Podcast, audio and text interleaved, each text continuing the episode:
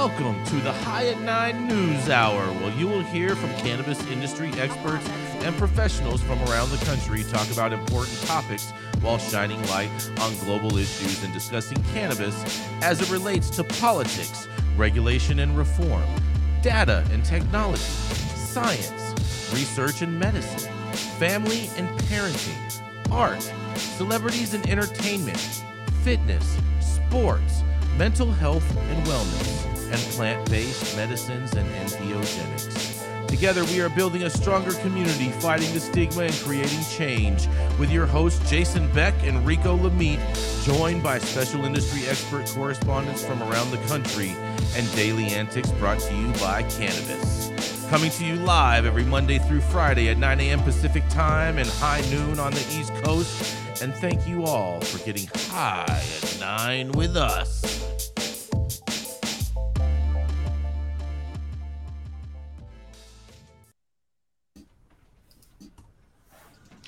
All right, all right, all right.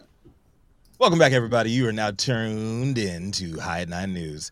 Thanks for joining, not only to get High at Nine with us, but also High Noon on the East Coast. I'm Rico Lamitte, dopest dad on the street, and it's Friday, April 7th. Today is National No Housework Day, so just go ahead and live your live your best life in all the filth around you.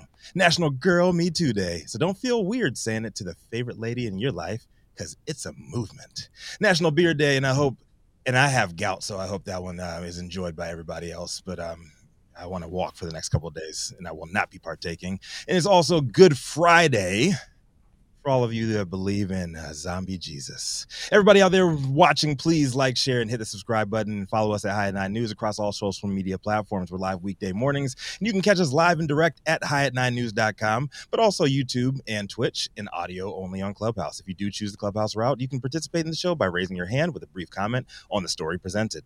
Jason Beck is the industry's longest continuously operating retailer, also known in Detroit as White Gucci. Down in Mar-a-Lago, they call him Gucci Blanco. And you know what? This week, he is Jason Beck Esquire, representing Individual One. Come to the stage first. It's my co-host, Jason Beck. Oh yeah. Good morning, everybody. Good morning, Rico. Hope everyone is having an amazing day. It's finally Friday. We finally made it. And we do want to remind everyone, because we have some brand new news to share with everybody in regards to at Nine News, that you can now also watch the live stream directly from our website. If you go to the homepage of our website at highat9news.com, you can there watch the live feed now as well. But my story today. Oh man, I hope you guys get ready. I even have a video to go along with this today because police in Washington state are asking for the public's help in finding a group of five people who crashed a car into a marijuana dispensary and fled with merchandise. Oh yeah, surveillance video uh, released on Wednesday by the Pierce County Sheriff's Office, a Kia vehicle drove into the front door of Pot Zone Marijuana Shop, which shattered the windows, allowing a group of five individuals to break in. The five suspects, who police said appeared to be juveniles, then entered the store and began smashing display cabinets and stealing various merchandise. The group also dragged the ATM out of the store and into the Kia before driving away. 10 minutes later, the stolen car was then used to ram the front doors um, which found abandoned which were found which the the car was found abandoned with the engine running near East 55th Street and East N Street the sheriff's department wrote on Facebook. In a quote when we got there there were no vehicles or any people left but the front door was smashed sergeant darren moss of pierce county sheriff's office told KOMO news. And we have a brief video and they also said the glass was broken. We're still trying to figure out what exactly was stolen from the business at this point, and they had they had a little more security locking up the actual product, so it doesn't appear as they were able to get a whole hell of a lot, apparently. But uh, anyone with information is asked to call Crime Stoppers at 1 800 222 TIPS because they only accept the tip there. But, uh, Adam, can you please play this video?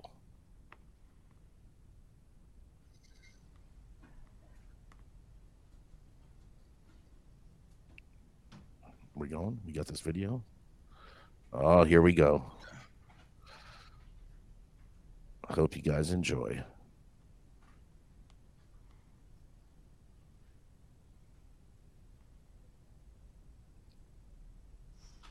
Pow! Hold on, we're gonna do it again. Pow! Look at that angle. Get all that broken glass on that hood. They couldn't even get a brush guard on that bitch. So, I mean, look at these guys.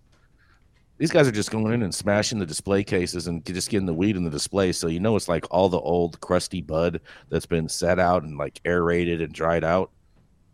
Just like house pre rolls and Yeah, all the, you know, maybe some of those packages were empty and they were just packaging in their display case, but who knows? it's a good shit. But uh, bro, they got an ATM in a Kia, in a stolen Kia. Dude, Kias and uh, Hyundai's. Yeah. You can go, you can go to YouTube University and learn how to break into those. Mm-hmm. Those aren't censored, you can't swear. censored videos on YouTube. They won't let us swear, but they will air videos with teenagers breaking into and showing other teenagers how to break into Hyundai's and Kias. Mhm. Joe Biden's America. Yeah. Well, this is Jason Beck reporting for High at Nine News. What do y'all think about all this crime in Washington State? It's uh running rampant throughout the uh throughout the nation. It's, it's I don't know if it's if, it's like any uptick. Is it, is it really a big uptick in crime, or is it just we have much more access to CCTV and um and, and everything online? It definitely has to do with social media, and I like what Malik Yeah. has to say. He's like Kia boys in Oakland are now filming their actions. Dude, live streaming. Live stream crime. You know what I mean? Mhm. That's a engage. prosecutor's dream. Right. It is right, Omar. How come? How Prosecutor's come? dream. All you got to do is play the video. Why does don't this have to- younger generation always insist on uh, documenting all these felonies for social media? Why do, why do crooked cops do the same thing and, and they still get off? Well, they usually try to hide their body cam footage. they they still seem to get off. Mhm. It's like my, my my my coach back in uh back in college used to say, "The eye in the sky don't lie." The eye in the sky does not lie. That is very, very true. Just remember, Unless- you're a major unless- city, you will get caught doing this dumb AI stuff. edited. Deep fakes. hmm Yo, shout out to ChatGPT, man. We're gonna get sponsored by GPT four. You silly. yes. Uh, what, do, what do you think about uh, what do you think about this one, uh, Gretchen? Eh, Crime running rampant in the Washington streets. this is not breaking news. Um, Well, actually, technically, it is because they broke all the windows and the doors. oh broke my all god, kinds I of stuff hate in that- your in guts that so news story. much, Jason Beck. uh, crime, crime has been up at dispensaries in Washington for the past year. No, this is not new news. Well, Maybe we should pass on called safe banking. I, yeah, well, there we go. You wanna you wanna you you, you wanna dangle that in front of me? You wanna dangle that bait in front of me right there? Oh, Because, uh, it's Good so Friday. Why not? Yes, that's dangle a little bait right there. This is a moderate uh, moderate Friday. Mhm. Not so good. not so good everywhere. Not so good Does in it, the streets of Washington where things are going Jason? crazy. Yes. Uh, Wash, well, Washington crime. Don't even get me started. Uh, as in DC, did they go for money other than the ATM? You know what? The article doesn't mention that they money. It mentions that they got like display product, and and so I don't think they got a lot of money. I mean, in in, in a till, I don't think I don't think stores leave more than you know two to four hundred dollars in any register overnight. And I'm sure a lot of these stores that um that experience a lot of crime at the same time too, uh, probably don't even keep the cash drawers in the registers in the front anyway. They keep them in the safe at night. So it doesn't mention anything about any denominational value or even that any money was was taken other than the product that was in the display cases. Uh, didn't they get the ATM machine? They did take the ATM machine, but the ATM machine would not be the dispensaries. That would be a separate uh a separate companies. Uh, otherwise, they could be definitely get charged with money laundering if they have their filling their own ATM. How long do you think it took them to break into that ATM? As long as it took them to break into that that window, Well, I, I- I'm just wondering how long it took them to get it because normally you would bolt the ATM down, and right? so like you know I, I'm assuming that because it was inside their store, their ATM wasn't bolted down, and they were able to just pick it up.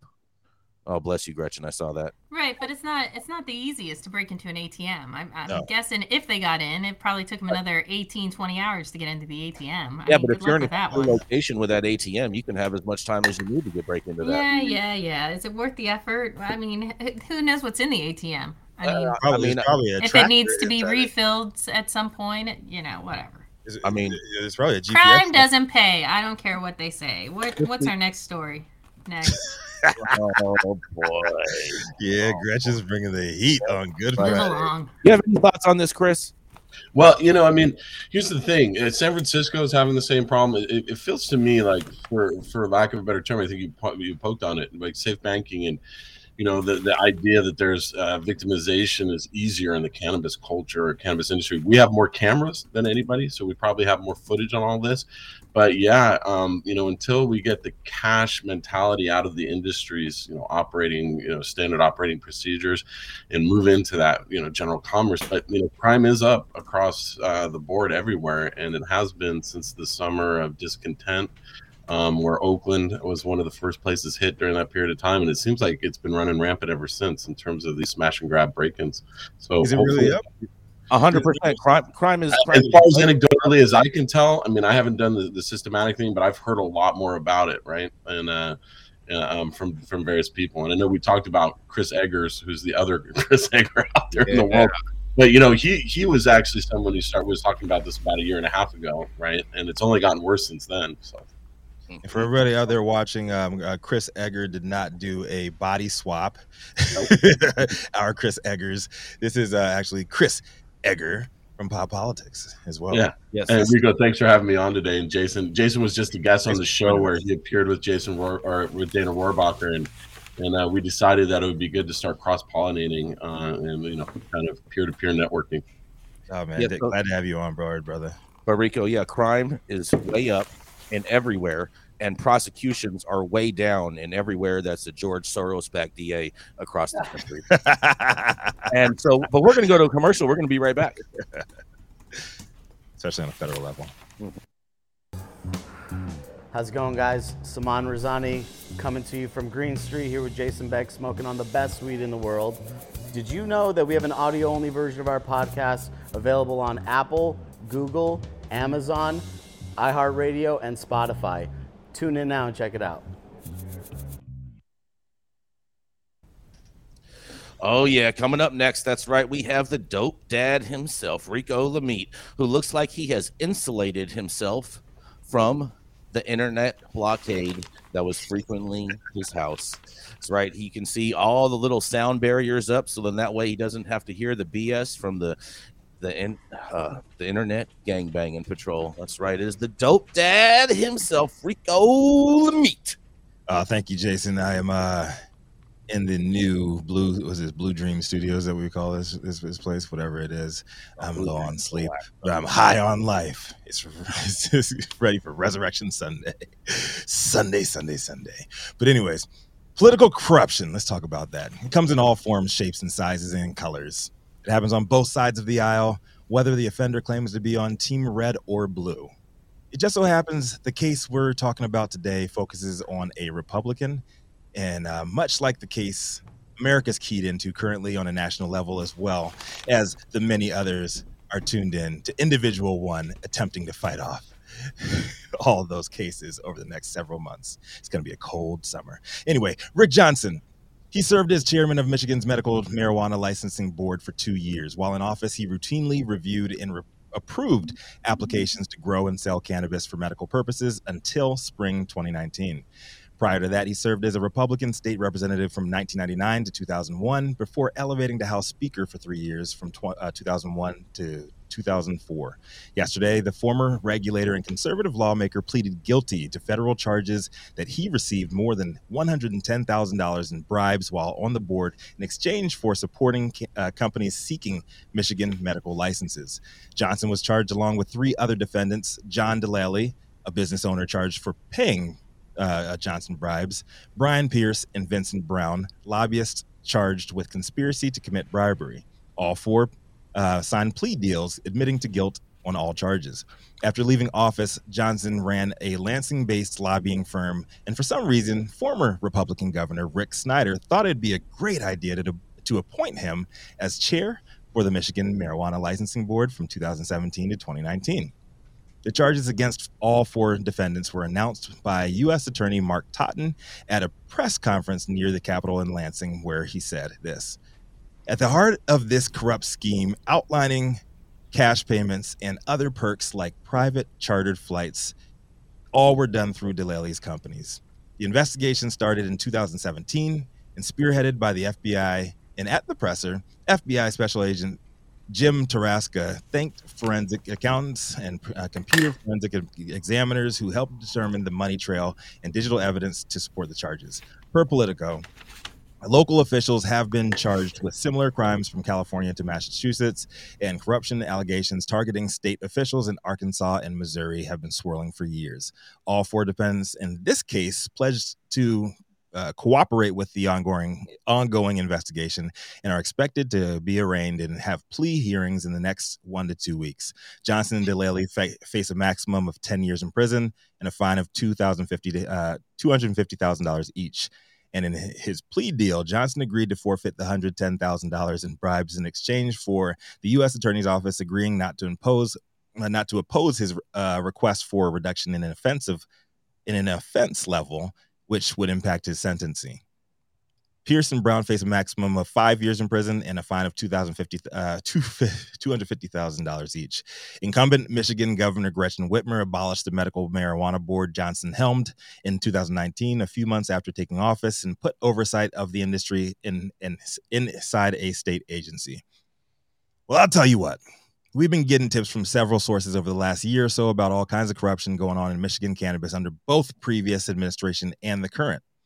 Personally, I don't know what the hell's going on up there, but I'm sure a certain conservative gentleman better known in the dirty mitten streets as White Gucci does. And all we can hope for is that the medical patients received their meds under Johnson's tenure and they got clean product and services they deserved. I'm Rico Lamitte, the dopest dad on the street, and I'd love to hear from uh, everybody else. What y'all think about this uh, corruption going on in the FBI cracking the whip? Well, uh, Rico, this is Chris. You know, one of the things, you know, pop politics, we don't really dig into this issue too much, the corruption issue. But, you know, when I, through the work I do as a public affairs consultant, we used to say the fastest way to a federal indictment in legal cannabis is to run for public office. And it's unfortunate that we've been victimized, you know, as an industry. A lot of people were not prepared to encounter the you know the political realities of legalization you know the, the bright light sense of this industry. And i think people took advantage of it. I think you're going to see a lot more of it before you get better. I've personally seen it in adelanto. I've seen it in irvine now. Um, you know malahat and that whole issue um that oh, was Malahat. right? Well Yeah. to be honest right at that Yeah. time he was one of the most powerful consultants in the cannabis industry in terms of political lobbying and uh you know that was that was it was it was unfortunate it was not a shocker right that case still was going on? on but Is that that one's still going on, isn't it? Well she pled guilty. I don't know where else they're taking the investigation but she did uh, ultimately plead guilty. But i think it's going to be good for the industry. I think it's part of our maturation process. It's almost like we were getting picked on at school by somebody and now that bully is no longer able to pick on us because as this industry matures. I think we're going to see a lot less of that. I think we're going to see a lot more traditional interaction with public officials and lobbying.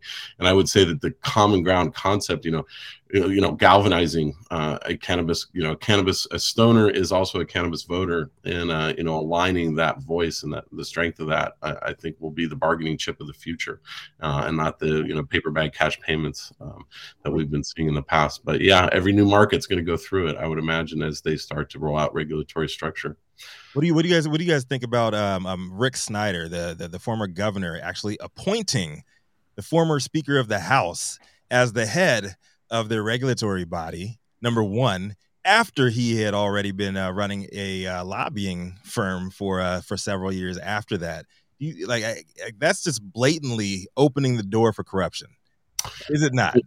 to a certain degree, uh, you know, I could see the argument from their perspective is, uh, well, he's an experienced, you know, civic leader and he's got the. Very experienced. What I've noticed is, is everyone has a sister, cousin, brother, or somebody who is going to benefit from licensing somehow. So they, they they personalize it that way and they hold back, you know, macro change for their personal agendas, and that's a lot that happens more on the municipal level here in California. That I see is uh, one of the things that holds it back is what do I get out of it um, as an elected Right. official, and, and it's unfortunate, but you know, civic duties aside, um, you know, I think we're going to see more of these probably in the next year or two, and then they're going to start to to to work their way out of the industries, you know, day to day, especially when we get out of the cash driven side of this business. You gonna say something on this one, Gretchen? Come on. Well, on, I, dis- Gretchen. I disagree no with people. everything that you have to say, uh, Come on with it. Like, like, like, is- is- Just is because you're a lobbyist does not make you corrupt. You're an idiot. No, I didn't say just because of lobbyists. I said this guy was the, the Michigan so Speaker what? of the House, What's number one. He's the Speaker of the House, and Who then he ran a lobbying firm, and then he became like the head So of what? it, like, like their regulatory. Like, Do you have any idea how many people bounce back and throughout? forth in Washington from one agency back to Yep. Congress, back to lobbying? somebody- why would you Because they know what they're doing. be I love how every moron in this industry is just like. I was a grower, so I should be in charge of regulations. You don't know shit about policy or Who says how that? it works or how to get anything done. You guys say it all who the says time. A grower, a grower, You are, you're on crack. a you grower. guys are Like, always if you know- telling me If you know how to manage people, if you Oh know how to manage God. people, you can make a to case think for that it. because this make a man was a speaker, he should not be in charge is the most. It's just I can't even fathom how ridiculous that is. No, This is I- how politics I agree works. With Rico, because there's regulatory capture that's happening. So when you have the industry becoming the regulators, the regulators stop doing their oversight duties. Regulatory capture is a real problem. We cannot pretend that it doesn't exist in the cannabis industry. Obviously, you guys have never listened to Warren G before. Mount up. Yeah, You know, Gre- Gretchen's just a Gretchen is just a fan of the system, and there's you know there's no corruption like uh, the s- uh, I've the, been the in the current system. The, I've the current actually system been that in the we have system. You is people all about haven't. obey. It's all about obey. It's not Believe what about they tell you. obey. Believe what they It's tell you. About- Listen Oh, to you're everything they tell you to do, You're and just out like your Why, mind. why, you- why, you guys are just angry, Rico forward? me, because you don't know how to you play the game. listen to the Yeah, system. If Get you knew how to play the game, then you would Yes. be perfectly fine with Yes, the game. Yeah, I'm perfectly the fine with the game. I love to play it. I'm with it. Yes. Everyone who does not understand politics hates politics. Oh, I It's love not it. about understanding it. Like, like it- it's about like knowing what's It's right, hundred what's, what- percent. what's right, and what's wrong. Okay. You can- you oh, bless your understand sweet little all you heart. Then go become a kindergarten teacher if you want to teach what's from- right and what's you wrong. call you if you want to get shit done in this from the country, then you got to know what to something. do. And Oh, these people yeah. know how to get shit done. How is Get that? him, What's right, Gretchen. Are you not? You're you? Are you not going to say? Are you not going to say it's corruption? You're not going to say it's corruption if, if if you have political nepotism. Somebody who's gone up Are you kidding through the political system in America, the most corrupt, the most Doesn't corrupt matter. democracy Doesn't on earth, and you're going to put them in We're, we're, we're gonna we, we're, we're gonna keep it moving. We gotta keep it moving. But I totally agree with Gretchen on this. Yeah. of course you of course you do you, you can you can listen to the system and agree with the system that is putting your man in the the dirt right now everything that's going on to your boy Donald, Donald J. Trump is should be happening. You should and every- refer to him everything that's coming Teflon. to him. You know what? The system is working properly, isn't it, Jason? Just refer to him as Teflon from here on out. but you got to introduce Gretchen now. Oh my God! Yeah, get on it. Oh, he's a mm-hmm. Republican. today. Yeah, yeah. She's known for mixing things up on K Street by day and in the kitchen by night. The jury's still out on whether those weak ass outfits that she gets her pit bulls in are going to get her a warrant sent to her house by PETA. Up next, y'all know who it is. It's the founder of Panoptic Strategies and our very own Washington insider, Gretchen Gailey. There is absolutely nothing wrong with the outfits that my dogs wear, and I come by it naturally. Uh, just yesterday, my mother, bless her heart, love her to death, still thinks I'm 10 and sends me socks for Easter. So she's like, That's Happy so Easter. cute. This is what my mother sends me. I'm like, Thanks, mom. How about a check next time? That'd be You know, awesome. you know how I feel about those uh, outfits on your dogs. They love them. They love them. You should see how excited they get when their pajamas come out. I don't want I to hear it. I bet they get Chew 'em up excited. and eat 'em.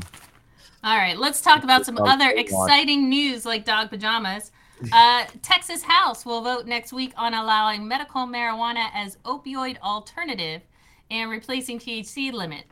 The Texas House of Representatives will vote on a bill next week that would allow doctors to recommend medical marijuana to patients as an opioid alternative for chronic pain. This legislation, sponsored by Representative Stephanie Kick, or I'm sorry, Stephanie Klick, uh, would also replace the THC cap that was established under the state's existing medical cannabis law. After moving through the House Public Health Committee last month, the measure was brought before the Calendars Committee on Thursday, which has now scheduled it for a floor debate and a vote on Tuesday, April 11th. This also comes week at, weeks after a separate House panel unanimously approved a bill to decriminalize cannabis possession in the state while providing a pathway for records expungement.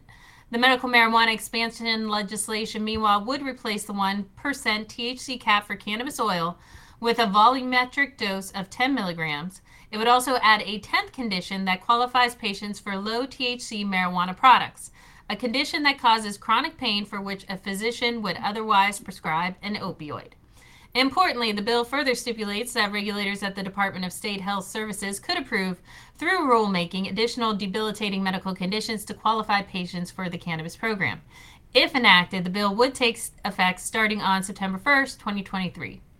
Advocates at groups like Texas NORML are encouraging supporters to reach out to their representatives and encourage them to approve the reform. While advocates would like to see the conservative legislature enact more holistic medical cannabis legislation or end prohibition altogether, the measure does represent a significant expansion while also recognizing the potential of cannabis as an opioid alternative. The full Texas House approved a cannabis decriminalization, bill in 2019, but it did not advance in the Senate that session. Lawmakers have since been unable to pass additional expansive cannabis bills in recent sessions. I would love to see this go through. I know we hate piecemeal legislation, but I think that's the only way anything is ever going to get done in Texas. Um, they need to see that the sky's not falling. Uh, they need to see that the benefits are out there. And the fact that they're pushing this for an opioid alternative, I can see this also um, meaning something to other conservative states uh, really looking for medical marijuana. This Gretchen for High at 9 News. I think it's good news. I'm all for it. And, Gretchen, uh, what are they replacing the THC limit with? And that's what I'm not sure of. Looking at it, I can't tell if they're imposing a new limit or they're just getting rid of the limit.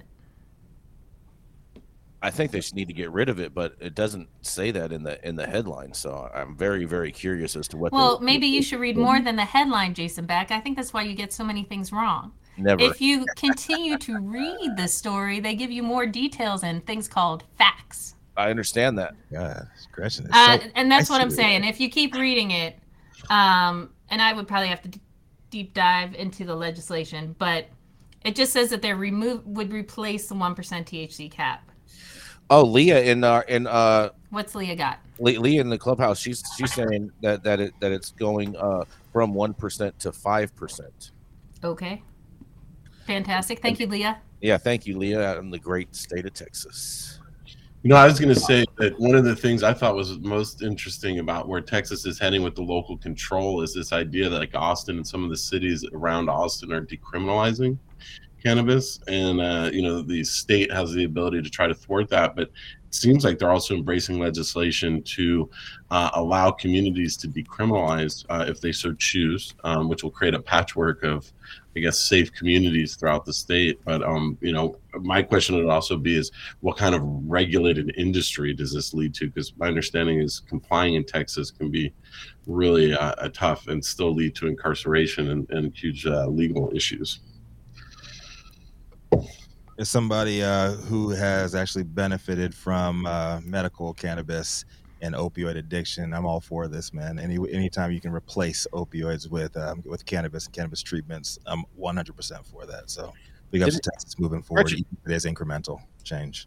Gretchen, did the article reference any uh any statements from Dan Patrick, the lieutenant governor?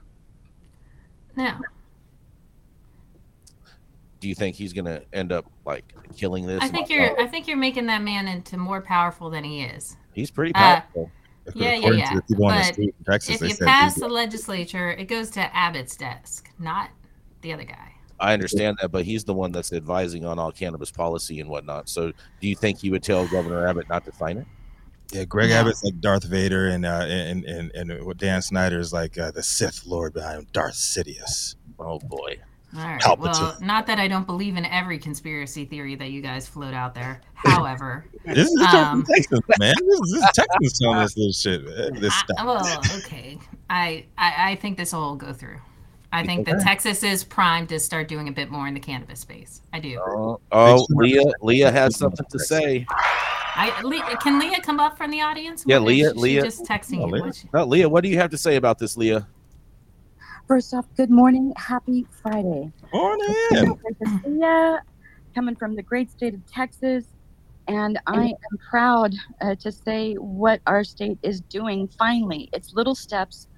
Medical patients that are registered in the TCUP, which is called the CURT. Um, both me and my son are registered medical patients in the state of Texas. Um, the percentage of tinctures uh, are going from 1% to 5%. It's a step. And then, as far as decriminalization, um, there have been cities that are doing amazing things, uh, decrimming up to uh, between two to um, four uh, ounces, if I'm not um, mistaken. But also, people need to remember that in, Texas, um, there is no smokable flower for medical patients. It is tinctures, gummies, lozenges, and a little drink, and they have a chocolate bar. So I want to give my state some props and all the people, um, Liz, everyone in Texas that have gone to the Capitol. I just want to say thank you. Thank you for all your hard work because this is great this is great news to me. Um, and I just had, I just got to tell my primary care doctor yesterday that yes, I'm a Texas medical patient, and he had no problem with it. So talk to your doctors about it. Let them know, um, because what I'm doing is I'm getting more doctors on board. Mm-hmm. So this is this is good news. And thanks for sharing great news. Always, Leah. Thank Big you. love out to you and everybody that's benefiting from this, Leah. Nothing but love and, and congratulations. It's huge. Yes, congratulations, Texas. We're going to go to a commercial. We're going to be right back. Feel good stories. Keeping up to date on the evolving policies of relevant state, local, and federal governments is key to success. When the future of your business is at stake, you need representation as dedicated as you are. With a maze of laws and regulations surrounding cannabis, hemp, and psychedelics, knowing where to begin can be a challenge. Good Thing the Law offices of Omar Figueroa features a skilled, highly focused team ready to guide you through it all. They're accepting new clients in California and New York. So make sure you check them out at info at omarfigueroa.com.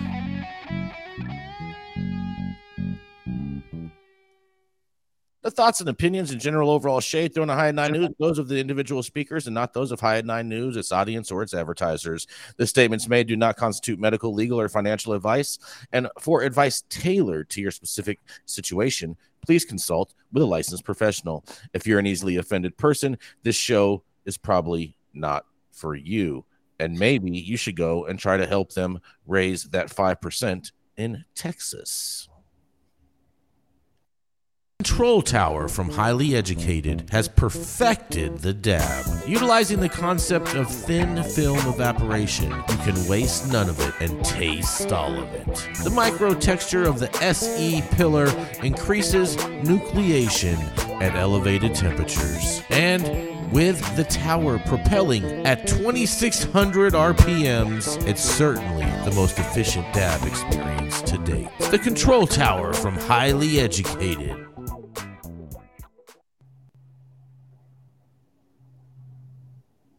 You all right, Rico? You got this? I'm muted. Sorry about that.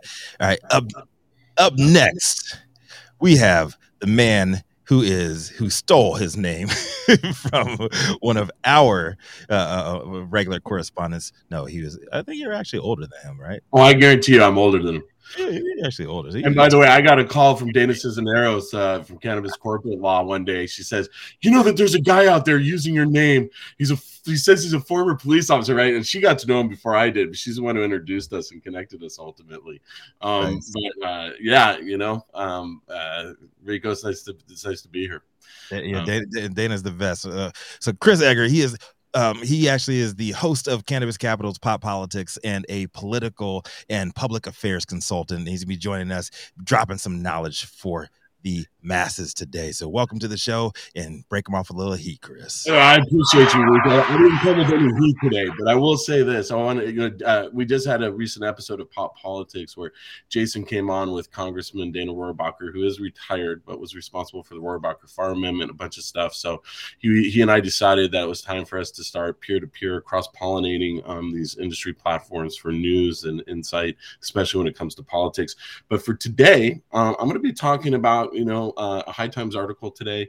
Uh, powerful alliances. Twitter, Uber, politicians, investors, and cannabis companies converge at the Benzinga Cannabis Capital with an A, not an O, Capital Conference in Miami, April 11th through 12th. Um, so, you know, the Benzinga Cannabis Capital Conference is renowned as the world's largest and most successful cannabis investing and finance event. And that's a pretty self aggrandizing statement on that end. But, you know, is returning to the iconic Fontainebleau Hotel in Miami on April 11th and 12th next week, 2023. With over 3,000 industry operators, investors, policymakers, and advocates expected to attend, registrations have surged by 30% compared to last year, reflecting the industry's rapid expansion. It is expected that 90% of the total cannabis market cap will be at this event, making it the perfect place to network with the top op- operators in the space. Now, here's where it gets interesting, I think. Twitter and Uber are going to dive into the budding cannabis industry. In a major development, Twitter and Uber are set to participate in the Benzinga Cannabis Capital Conference, highlighting the increasing crossover between mainstream business and the cannabis sector. Uh, Alexa Alanello of Twitter, U.S. Sales and Partnerships, Rohan Rolroy of Twitter Next, as well as Jesse Young, global lead of new ventures at Uber Technologies, are among the top executives scheduled to speak. Mar- this marks the first time Twitter executives will meet with cannabis industry leaders to discuss the social media giant's role in cannabis advertising, making it the first platform in the social media landscape to open its doors to the burgeoning, burgeoning industry, which I think is huge. Um, and then politicians join the conversation, right? So the conference will also witness the participation of prominent politicians, including represent Representative Dave Joyce um, from Ohio's 14th congressional district, and Representative Troy Carter, uh, representative for Louisiana's 2nd congressional district. Interesting choices um, for um, for uh, political uh, insight into cannabis, right? Uh, from a from a legislator level, but I think it's important that we all recognize that as our industry grows and matures, that these conferences offer a time to peer-to-peer network, share best practices, you know, uh, put into focus the the true uh, business elements of this. Although sometimes these get a little hyped when they're focused on the capital and the burn rate of investment in cannabis like all um, venture capital is going to go down in the year or two ahead of us to come. So it's going to be harder and harder i think which makes banking reform i think even more of a, of a, of a hot topic for for the industry to focus on so that access to capital uh, can at least remain in that in that area. But i, I think uh, you know it's good that they're meeting. I just went to the network um, uh, show this week here in los angeles took a different approach. It was more rubber to the road um, cannabis uh, sales, right? Like it was retailers uh, coming as attendees to meet with brands who are licensed in the space, right? With no and zero interruption between all of the hype that goes along with capital investment and all of the ancillary services that are trying to enter the space. Um, that's one perspective. I think it's important that we get together network. I think it's important that we talk about Twitter and hopefully Instagram and other platforms to follow because uh, cannabis has really struggled to. It's not just like every other industry, and it's not regulated like any other industry, and we just don't have access to eyeballs as much. Uh, and having these services open those doors are going to be a big move, I think, for normalizing cannabis in uh, in the business landscape. So, I don't know, Rico, did I did I do a good job on my first story?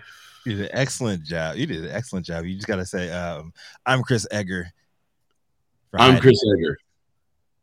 And I'm reporting for High at Nine News. And I'm reporting for High at Nine News, hanging out with Rico and Jason Beck and Gretchen and Omar and a team of really vested uh, cannabis uh, thought leaders. Appreciate the time, everybody. There we go. I think I think it's good that our lawmakers get to finally meet publicly who's going to be telling them which way to take our industry. Yeah bow down to the corporate overlords because they because they are going to be funding everything going forward. My biggest, my biggest struggle is a bunch of people are regulating an industry that they've never functioned in, and I think to Gretchen's point, you don't necessarily want the industry regulating itself across the board, but there are some nuances and some things that I think it, it, it's helpful to educate uh, the political you know mindset as to uh, why some of the uh, regulatory structures and schemes that they they put on us are are so impossible to navigate for successful business operations. They may sound great on paper and do good in a public safety or a PTA meeting, but they don't necessarily uh, help the industry But, grow. but, but Uber and Twitter have been in the news constantly for corruption and, and, and negative headlines over the past I don't know how when. There And- haven't been any and- negative and- headlines on Twitter. Yeah, and so this, this is like more in, inviting more corruption on a corporate level, but at least they have the money to lobby properly, uh, unlike the rest of the cannabis industry right now, right? Right, well, that's for sure. And I don't know, is Uber like looking to replace Eaze? You know, it's it, it, that would be my question: is, is are, are they trying to come into this as being the next form of delivery? Yeah, Um, they, they, they, they, I think they, uh, they they they officially got in in Canada uh, first, uh, um, uh, sometime last year. DoorDash. What's that? I think that's DoorDash you're referring to. Uh, in think Canada, it was but Canada. I would imagine a similar approach, right, Jason? Like that's what. Uh, very similar approach. I mean, but but let, let let's get to the to the real to the real question of what I want to know about this Benzinga. Yeah, Since let's Twitter is involved, is Elon Musk going to be there, and is he going to light up on stage? the answer would be no. Will he inhale? I can tell you because he's not going to lose SpaceX and uh, contracts uh, ever again. He's he will. If you ever see him smoking, it'll be uh, because you're on a boat with him in the south of France somewhere. I'm about that. Who I am cares all if he smokes? Is he going to pay for safe banking in our pay-to-play government? Ooh, yeah. Great point, Doctor Tally. Yeah, Dr. T. We got some money. We got some money in the Yeah. building now. Are they gonna actually That's pay for way it some of works, right? go? That is. That's the name of the game. The golden rule. The one with the gold makes the rules. It takes money to keep that machine, the gears of that machine rolling, right, Jason? hmm I mean, the system doesn't feed itself. You guys are so cute thinking that a couple companies is what it's going to take. Are you kidding me? The, the, do you know oh, how much money needs to flow into Washington to Right, actually see something happening? Gretchen, we're, we're, What? we're What? building a consortium of large companies. We already Oh, have please. Amazon that's Uber- that came with us. We get we're going to get Twitter. Yeah. Uber About to- sixty-two about point to eight start billion playing. market cap. Sixty-two. Anheuser Busch is already playing. Don't care. Don't care. Don't care. Don't Okay. care. I need those guys to walk into the doors of Washington or their local guys. I don't care where the hell they're doing it. They need to walk into lawmakers' office and say, cannabis is our number one priority, which they will never do. They're so not- until they are spending that money on cannabis, it does nothing for us. Hmm. They can cash app All them lip service too, as huh, it's less Gretchen? Six hundred dollars Huh? every single time. It's all it's all just more lip service from the other side, huh? It's a, a thousand percent lip service. Are you kidding me? If, like, uh, frankly, if Twitter really cared, uh, they would send your boy Elon and be like, "Yes, I'm here. I'm putting it." But they're sending the assistant to the our, you know, thumbs up campaign. I mean, who the hell is this chick that they're sending down there to the Benzinga thing to talk? I mean, come on, for real. Oh man, oh, that was that was great. Thank you so That's much cute. for covering that. Very cute. I'm gonna tell you what though, Miami is Dog definitely gonna be super lit this next I year. don't know about that one. We'll see. for sure. All right, we're gonna I go to- hear a lot of people aren't going to things this year. We're, we're going. I know a bunch of billionaires that are going there. They told me they're gassing up the jet and they're looking forward to the conference. Are they are they giving you a ride, Jason Beck? Are you I, going? don't, I, I have other things to do because uh, Emerald Cup judging. But you're the happens to be going at the highest man in cannabis, the longest running retailer. I'm That's right. shocked and amazed that you are not going to put your money where your mouth is and go to Benzinga. Are they tracking your tail numbers? Guess Jason? what? When my billionaires are there, I don't need Yeah. to be there because they're already there Mhm. for me. It's how Are I they can tracking, are they tracking your your, your. PJ movement, Jason? Is Exactly. They're doing? Yeah. hmm He wants to keep his Exactly. family safe. Exactly. Hundred percent. But let, let's run this next ad, Adam. How's it going, guys? Saman Razani coming to you from Green Street here with Jason Beck, smoking on the best weed in the world. Did you know that we have an audio only version of our podcast available on Apple, Google, Amazon, iHeartRadio, and Spotify? Tune in now and check it out.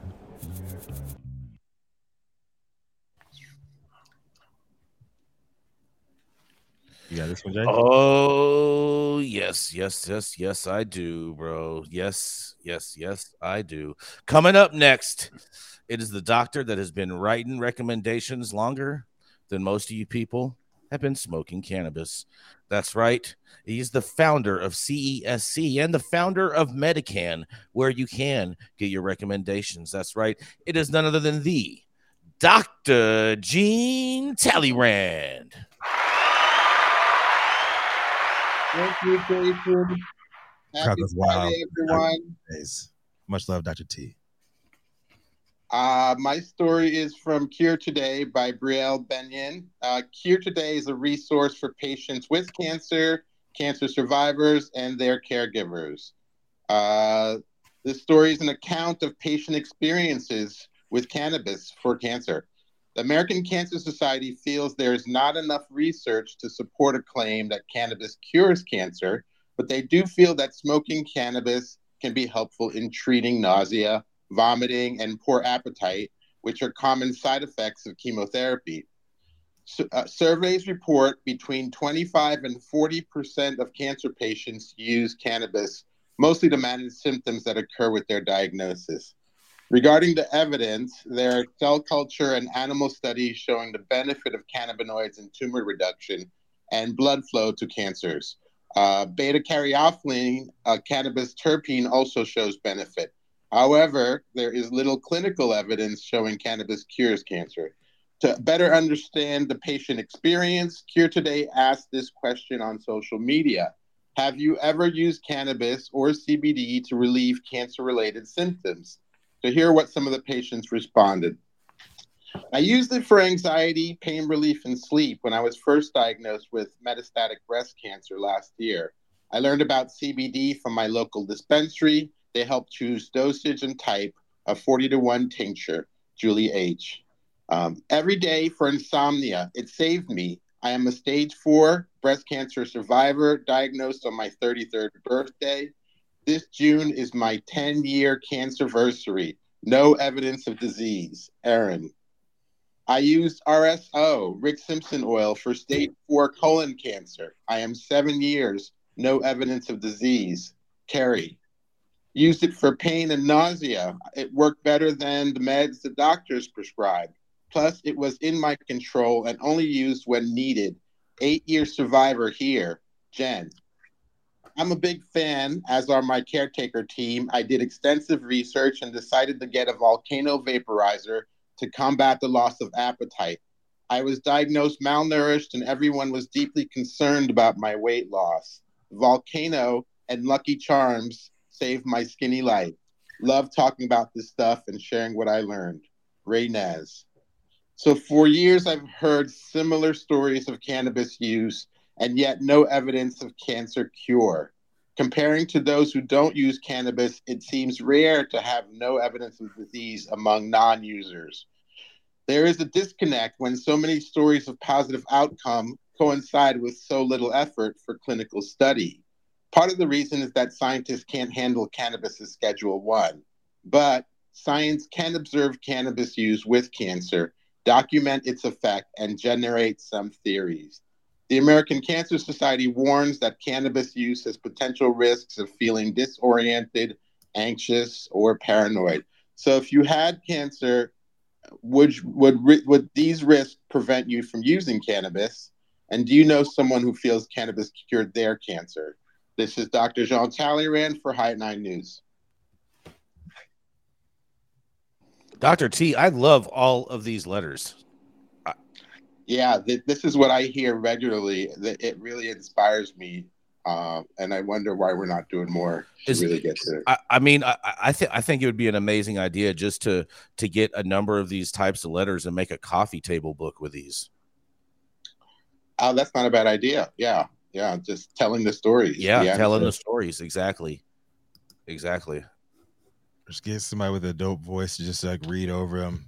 Just have them scroll down the screen, real calm, like, and just have some you know lo-fi music playing in the background. What, what what what do you think about this, Gretchen? I know I know letters, handwritten letters, a lot of times can come in very handy with helping to move move some lawmakers. Do you think this this could be helpful in any way? Um, of course. I always think that, um, especially when it comes to the medical side, that is what first turns uh, Mhm. lawmakers who are on the fence, Yep. as when they've been touched by cannabis. Um, with someone who has epilepsy, a loved one who is going through cancer treatments, then then they can finally see that this is not all you know hype just for people to get high. That it actually has a medicinal value to it. Um, so I think it's very important that these things go forward. Um, letters are great. I think when it comes to those personal stories, though, I think it's best walking into someone's office. Uh, Mm. They need to actually see, and I and I hate to say that. Yes, we have to put on show and tell and really play that role, but I, unless you are a Pulitzer Prize winning uh, author, I don't think writing a letter sometimes is going to get that sentiment done. Um, I know moms who have taken their kids off their meds and let them just seize endlessly in front of a lawmaker and say, "Look, this is what I deal with every day because you won't help me." And a week later, they passed medical cannabis in Pennsylvania. So, yes, you, these stories matter. you work with a lot with these politicians um, and you know how they operate better than uh, all of us do. Like how do we get the conversation um, back onto the medical page? You know everybody's talking about money everybody's talking about uh, businesses this uh, opening up adult use here and there. Uh, but it started with the medical side of the industry. Uh, this is, the plant is medicine how do we get people to focus on that uh, other than uh, rather than you know these Well, photo I- for adult use that we that we see in from state to state. I think the biggest problem with this industry when it comes to lobbying any lawmaker, doesn't matter state or federal, uh, we all need to be singing from the same hymnal, and we just aren't. Um, as- frankly, uh, adult use advocates don't care. I don't want to say they don't care about medical, but that's not their priority. And they don't feel that it's possible uh, to get social justice reform just going for medical. And so it's not enough for them. So then we have these warring elements. Um, and so lawmakers are like, I don't know anything about this plant. So the last thing I'm going to do is get into this fight between the two groups. If the industry can't agree on what they need, then how are we supposed to fix this? Exactly. Um, so, uh, number one, the industry has to start getting along. And I know a gazillion different groups in Washington, and I'm always like, let's get together. Let's have happy hour at my house. I will bake you things. I will even try and figure out how to infuse a few if that makes you happy. And people are like, oh, you can't invite this guy. I hate this guy. I hate this guy. I'm like, I don't care. This is going to be a knocking heads party together because we all need to get on the same page. And the industry really needs to do that. It, hands down, that's number one. I, I would fly out for that, Gretchen, if you're going to do that. What, a knocking heads party? Yep, hundred percent. I mean, the, the, they just don't get along. Social advocacy does not get along uh, with the medical element, not one bit. Really? There's just too many different, uh, too many different. Um, what's the word to say? I, Fractions. Well, we need to Yes, have. Help, I, I think. I think there's too many different goals. The problem Mm-hmm. with cannabis, Uh-huh. especially when it comes to legislation, is we're not trying to fix one thing. We're trying to fix taxes. We're trying to fix jobs. We're trying to fix crime. We're trying to fix science. We're trying to fix everything possible. I mean, cannabis is its own ecosystem. And so, but lawmakers don't want to get on board that way. They're just like, I don't understand any of this. The only reason safe banking has gone anywhere is because they're like, oh, we're all white guys. We understand money, banks. Okay, I've heard of those. I bank in a bank. So maybe I can actually look at how this legislation might move forward. That's the only reason that is number one on the plate. Yep. Um, Uh, I- I 280E could come up for discussion, but again, that gets into you know things they don't an understand. Excise tax, and we're going to have to agree on an excise tax just to even even tackle that issue. And I, I, think- I think you uncovered something uh, real good there, uh, Gretchen, with the, the, the discussion that we're having is that we need to talk more about health equity um, than anything else because the communities of color are suffering a lot more of the ailments uh, that our um, um, melanin deficient brothers and sisters are not uh, simply because we don't have the health care. Uh, we don't have access to the meds that um, uh, that others do. And that maybe that's, that's common ground that we can meet on uh, there uh, when we talk about the medical side. Well, and it's very clear, and I'm sure Dr. Talleyrand will back me up, that minorities and women uh, often don't get the same level of medical care, uh, that they're just not listened to when they go in um, and are looking for help and advice. And Right. cannabis could be the bridge for treatments that people need. Um, So we need to be able to come together and say, yes, and I know people are going to hate this, but maybe we should prioritize medical over adult use. Every single state has gone medical before it goes adult use. Nobody's just like, we're all in. Wait, there was Because that model there was clearly one. worked. There was Who? one. Who? Uh, what was it? North Dakota. And what's the story going on there? Three people live in North Dakota. Is it working? I, don't I know. agree with you, but you can't say that no state has done that. I'm saying there was one. I, I need to double check on that one. Uh, but this is making frankly- this is pulling it out. Uh, Thank you, Jackie. truly I, you need the structure you need the regs you need the compliance side the consumer safety side that you get more with medical pushing Right. forward Right. with the research the data to get people a bit more on board before you go to adult use and then when you go to adult use then you make the arguments that adult use isn't really about people getting high it's about access it's about uh, criminal justice and 85 to 90 percent of people actually are patients um, it's it's just uh, we need to completely change our mindset. And I know y'all hate this, and you call it pay to play, but you got to put some damn money in the game. Mm-hmm. We have to. I'm not. I'm not against is it. the I'm just- I'm only way that Washington listens to you. Feed. And I'm not talking about bribes. I'm talking about putting money behind candidates who are going to fight for you So, and candidates who are going to take cannabis from issue number 23 and move it up on their priority list and say, all right, cannabis is now my number two or number three because that's what my constituents want. Yep. That's what my people are paying me to care about. That's how it works. That's a bribe. I agree. we don't- but we won't- It's we won't not a dive in- bribe. we'll, not a we'll bribe. Not a bribe. You're Not a taking bribe. time away. We, you we are gotta paying go. We got to you go are into next paying story. to get into office candidates who care about your issues. How That's take not a money out bribe. of politics, take money out of democracy. No, Oh uh, well, Take that, I don't. I don't. Go move to Tahiti, Rico Lamitte. I don't know where you want to be, Dude, but Tahitian treat. Tahitian treat is like low carbonation. good. You got to get on it if y'all haven't had it. So up next, this multicultural, multicultural, multi-talented, and multifaceted attorney is the founder of a Bicoastal Boutique Cannabis Law Firm with offices in California and New York. He's gonna be flying us home with a smooth landing today and hopping out the uh, hopping out that uh, the exit ramp with a little Brazilian jiu-jitsu flair. You know who it is, Omar Figueroa. Thank you, Rico. Happy Friday, everyone. My story is from the Santa Rosa Press Democrat. The headline is Santa Rosa City Council member Eddie Alvarez's cannabis dispensary faces closure for not having proper permits and unpaid taxes.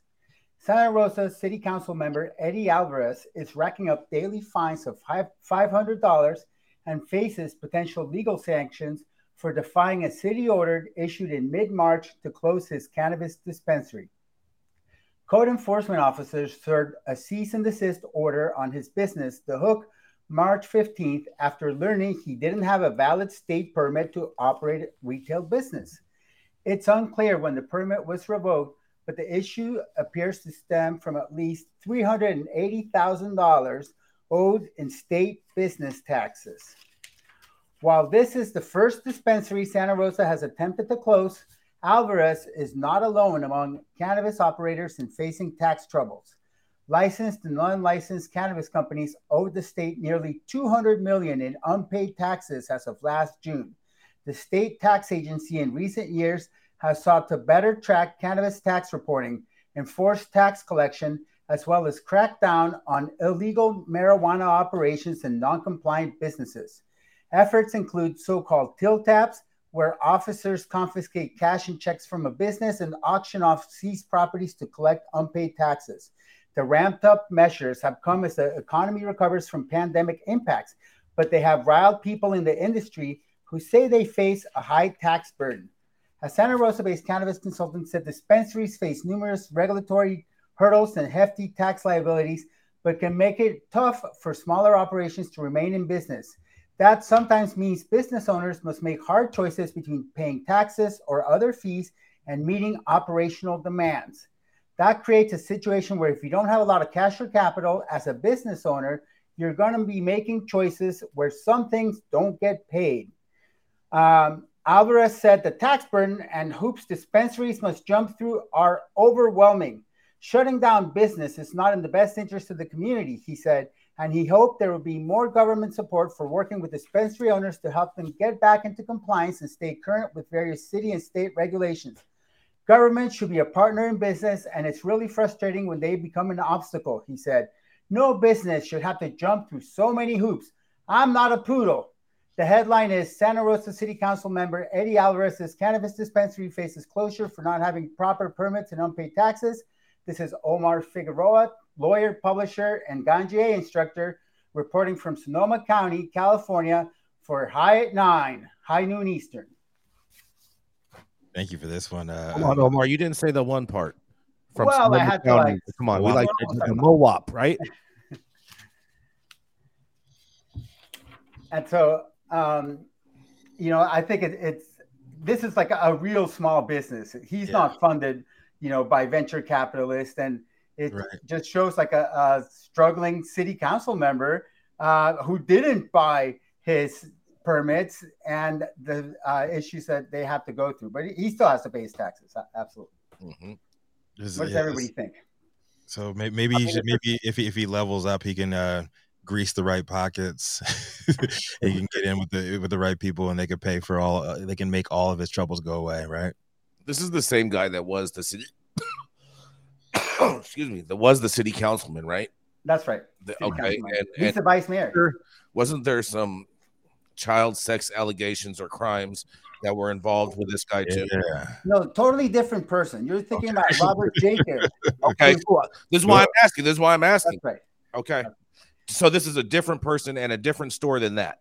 in a different city in Santa Rosa, not Sebastopol. Got it. Okay, much much clearer now. 'Cause I was reading it. I was like, I feel like this is that same guy, but I'm glad. Thank you for the clarity, Omar. We need, Three- we, we need we need to lower we needed to lower the bar of access into uh, the industry, and it's just sad the way that, especially folks up in the Triangle, the way that they're getting um, thrown under the bus economically right now, and just getting stomped out of the uh, out of the industry, man. Like it's it's it's, pretty rough, man. hmm I mean, It's tough to watch. it, it it's it, it, I agree with that, but I don't think that they should be closed because of this tax debt if that is the sole reason that they're being closed. I mean, these agencies can go into making payment plans and whatnot. Maybe they did try to make a pay, or maybe the agency did try to make a payment plan and they were unresponsive. Who knows? And that's why this is happening. But um, I I just think you can always you can you can work yourself out of it. You just got to work a little harder. Not everybody. Yeah. The thing I always struggle with is when you hear about this is you know the tax is collected at the time of sale, right? So they've actually gotten the money. It's technically, you know, it- you should be making the best effort to pay taxes, right? Uh, and and for an industry, I think it's the one thing. Uh, to Gretchen's point, we have a lot of, uh, I think, moral high ground in the medicinal dialogue, and and as it goes forward in the holistic wellness, um, you know, area as well as the adult use, right? But this is a second area, you know, that we can be beneficial to the economic realities that uh, a community can, you know, we can generate jobs, we can generate revenues, and, and when we don't follow through on that, and we've collected it and we've called it out on the receipt that the consumer fails, that the, that money should be, uh, you know, so I mean, maybe this is one of those times where I'm going to say, uh, you know, the government's doing the right thing in, in terms of. Uh, Putting them in the position of having to make the choice to operate and pay taxes or to not operate. Mhm. We're so we're so advanced in technology these days that we shouldn't have to pay our taxes. They should be able to take them out automatically. Well, we shouldn't have to pay taxes at the egregious level that they're taxing us, and we can get into that all day long. You know, an excise That's- tax that's that's equal to what oil and tobacco and and, uh, and and alcohol pay together. You know what I mean? Is, is ridiculous, right? I mean, at the end of the day, ta- tax is theft. You know, right? But sales tax, you know, then there's the argument we all drive on the same roads to and from the store, right? You know what I mean? Whether you work there or you consume there, right? So I mean, Well, our roads are pretty bad right now. they're horrible. Yeah. dude, I, I blew I blew two tires last week, and it's expense I wasn't uh, prepared to take on. Especially after this last rain. Yeah, two last week. These LA streets, like, you know what? uh you know what to help remedy that? Hempcrete. Why don't you fill up these potholes with hempcrete? Yeah. I mean, I, And, I will say, in Orange County, you know, when the when the grand jury report came out talking about the 20 million that Santa Ana collected in adult use uh, taxes, right? How much of that got programmed into the library program for kids and other uh, youth-oriented service programs, as well as you know, uh, police and and other public safety initiatives. Um, that really is a you know a, a, a plus headline for the industry in terms of when we go out to lobby uh, you know our professionalism our benefits to the community so forth so you know in this particular one i mean dude pay your taxes bro pay your taxes man Yeah. it's not easy Well, yeah. Well, thank you all so much. We are going to wrap this up. It is Friday, y'all. It's been one hell of a week. And we want to thank you all for getting high at nine with us every Monday through Friday at 9 a.m. Pacific and high noon on the East Coast. Big thank you to our audience and supporters for always tuning in daily and listening to the insanity that is the developing cannabis industry. Thank you to all of our haters for always talking and thinking about us because we have the most immaculate pieces of property rent free inside of your head. Huge thank you to all of our sponsors, Omar Figueroa podcast. Make sure you check it out. And thank you all for giving us a reason to do this every day, especially you, Cannabis Sativa L. Thank you to Cloud Media Partners, House of Fuego, Green Street, and oh yeah, Zaza Simone Brown holding us down in Clubhouse. And thank you all for tuning in and getting high at nine with us. It's America's number one daily cannabis news show. He is risen.